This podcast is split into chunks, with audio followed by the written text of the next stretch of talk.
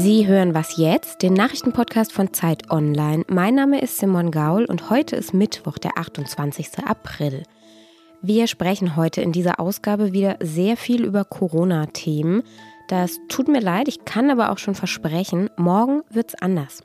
Heute geht es also um den Wiederaufbauplan der EU, also konkret um das Geld, mit dem die EU-Länder die Folgen der Krise abmildern wollen.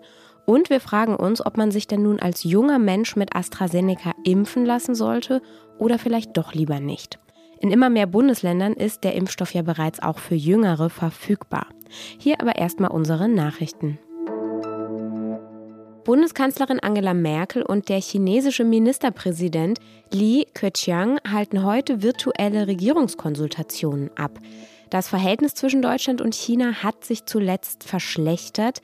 Die EU hatte wegen des Umgangs Chinas mit der muslimischen Minderheit der Uiguren Strafmaßnahmen gegen China erlassen und China hat dann wiederum darauf mit Gegensanktionen reagiert, die eben auch Deutschland betreffen. Das EU-Parlament soll heute die abschließende Zustimmung zum Handelsabkommen zwischen Großbritannien und der EU erteilen. Anfang des Jahres endete die Nach-Brexit-Übergangsfrist und seit 1. Januar ist das Land jetzt kein Teil mehr des EU-Binnenmarktes und der Zollunion. Und dieses Handelsabkommen, das soll die Beziehungen künftig regeln zwischen der EU und Großbritannien und es soll am Samstag, den 1. Mai, in Kraft treten. Redaktionsschluss für diesen Podcast ist 5 Uhr.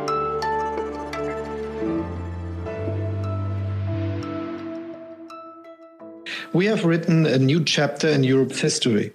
Wir haben ein neues Kapitel in der europäischen Geschichte geschrieben. Das sagte Finanzminister Olaf Scholz gestern bei einer gemeinsamen Pressekonferenz mit seinem französischen Amtskollegen Bruno Le Maire. Das neue Kapitel, über das die beiden sprachen, das ist der europäische Wiederaufbauplan der EU. Mit 750 Milliarden Euro sollen die Mitgliedstaaten nach der Pandemie wieder wirtschaftlich auf die Beine kommen. Das ist unfassbar viel Geld und das muss ja auch irgendwo herkommen. Deshalb tut die EU etwas, was sie vorher noch nie getan hat. We also agreed on the necessity for the first time in our European history to raise common debt. Die EU wird gemeinsame Schulden aufnehmen, so hat das Le Maire gestern noch einmal betont. Und damit die Mitgliedsländer das Geld bekommen, müssen sie Pläne vorlegen, was sie mit dem Geld vorhaben. Deutschland und Frankreich haben diese nationalen Pläne gestern gemeinsam vorgestellt. Und ich spreche mit Johanna Roth nochmal über diesen Wiederaufbauplan. Sie berichtet für Zeit Online über die EU. Hi Johanna. Hallo. Wofür ist denn dieses Geld konkret gedacht? Also was können die Länder denn damit dann finanzieren? Die Frage ist vielleicht eher, was sollen sie damit finanzieren? Es geht ja nämlich nicht nur um Krisenrettung, sondern um Zukunftsfähigkeit. Also natürlich auch um Resilienz für zukünftige Krisen.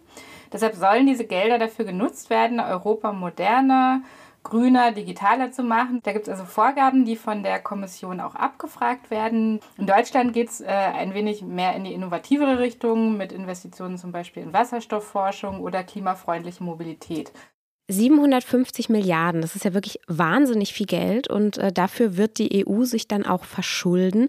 Wo genau kommt denn das Geld her? Das ist tatsächlich das, das Bemerkenswerte an diesem Plan, dass die EU bzw. die EU-Kommission stellvertretend für die gesamte Union äh, in großem Umfang Schulden aufnimmt zum ersten Mal in ihrer Geschichte. Also dieses Geld kommt aus Krediten, die die Kommission an den Kapitalmärkten aufnimmt und dann an die Staaten weitergibt. Der Vorteil dabei ist, dass die Märkte tatsächlich ganz wild darauf sind, weil die Kommission als vergleichsweise sichere Schuldnerin gilt im Vergleich zu anderen, zu manchen Mitgliedstaaten etwa. Sie genießt also eine gute Bonität und von diesen günstigen Bedingungen profitieren dann natürlich auch indirekt die Staaten. Zurückgezahlt werden diese Kredite dann von allen Staaten gemeinsam. Auch das ist ein Novum, nämlich über den EU-Haushalt. Es zahlt also nicht wie bisher jeder seine eigenen Schulden, sondern es gibt eine gemeinschaftliche Verschuldung und spätestens 2058 soll dann alles abbezahlt sein. KritikerInnen haben ja auch gesagt, dann, das ist der Auftakt in eine sogenannte Schuldenunion. Ähm, ist denn diese Kritik berechtigt und was genau ist eine Schuldenunion? Also mit Schuldenunion gemeint ist ja in dem Fall, dass sich dieses Instrument der gemeinschaftlichen Verschuldung als dauerhaftes Modell etablieren könnte. also diese entsprechende gemeinsame Haftung zum, zum Zukunftsmodell wird. Ob man das jetzt gut findet oder nicht, ähm, Schulden machen oder ersparen, das ist ja ohnehin so eine europäische oder auch ökonomische Gretchenfrage, wenn man so will. Was eigentlich unumstritten ist, ist, dass dieses Instrument, dieser europäische Aufbauplan, zeitlich klar begrenzt ist und auch die Beträge klar umrissen sind, dass das also rechtlich ähm, eindeutig ein temporäres Instrument ist, ohne irgendwie eine, eine Hintertür, dass man da mehr und mehr Schulden macht. Dennoch befürchten manche Ökonominnen und Politikerinnen, dass das jetzt so einen Präzedenzfall schafft, also äh, sozusagen ein eine politische, ein politisches Fenster öffnet und gesagt wird, ah super, dann machen wir das jetzt immer so, gemeinsam Schulden aufnehmen und haften. Und tatsächlich gibt es auf politischer Ebene in Europa eine gewisse Aufgeschlossenheit, dieses Instrument auch zu verstetigen. Welche Risiken und welcher Nutzen damit verbunden sind, das kann man ja auch als gelebte europäische Solidarität sehen, wie es jetzt von EU-Seite auch dargestellt wird. Ob das eher negative Anreize setzt oder die EU langfristig stärkt, darüber gehen die Meinungen eben auseinander. Danke dir, Johanna. Gerne.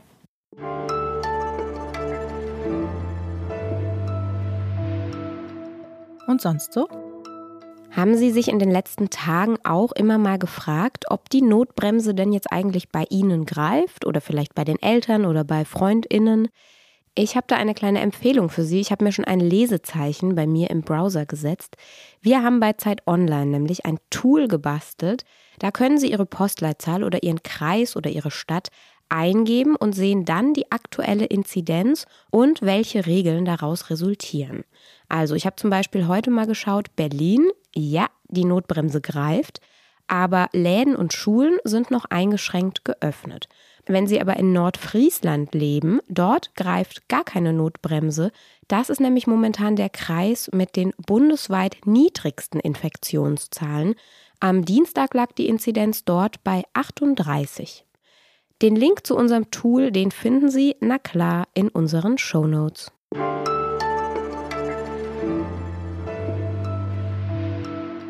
Der Impfstoff von AstraZeneca, der ist ja inzwischen in einigen Bundesländern auch für Menschen unter 60 bereits verfügbar. In Berlin zum Beispiel kann sich theoretisch jede und jeder um einen Impftermin mit AstraZeneca bemühen.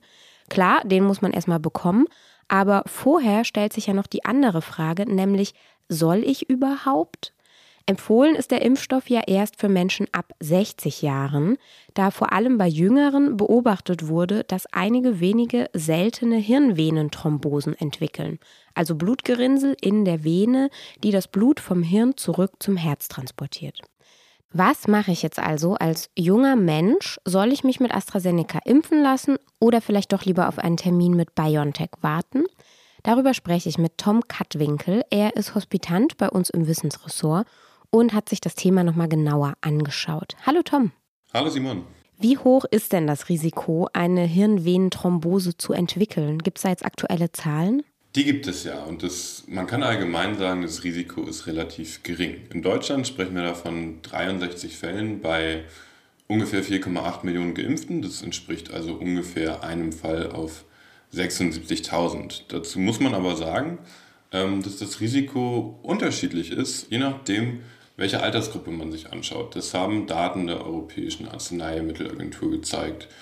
20 bis 49-Jährige sind dabei ungefähr fünfmal so häufig betroffen wie zum Beispiel über 80-Jährige.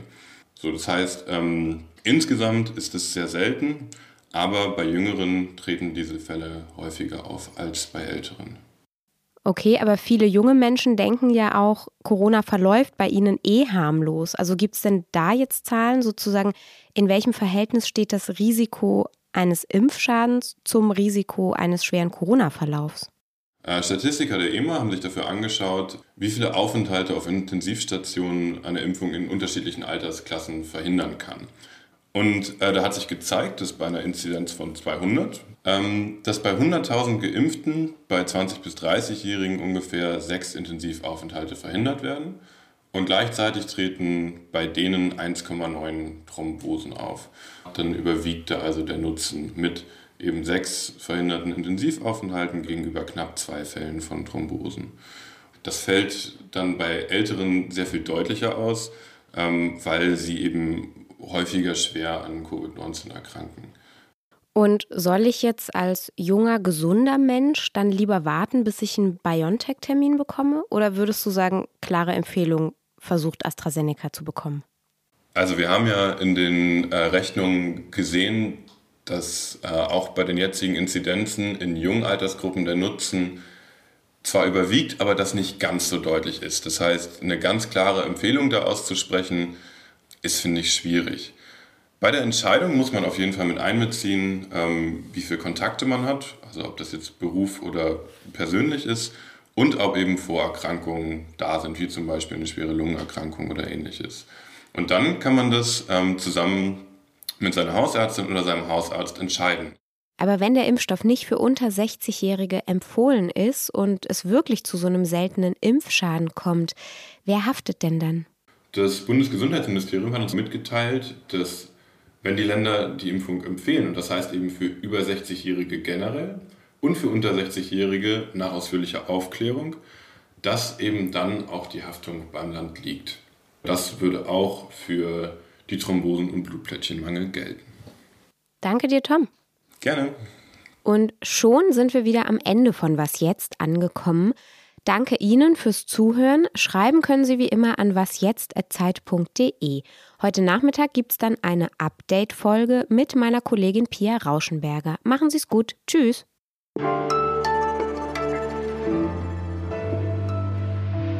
Das war wirklich schon wieder viel Corona, ne? Nächstes Mal suche ich wieder nach Tiernachrichten. Versprochen.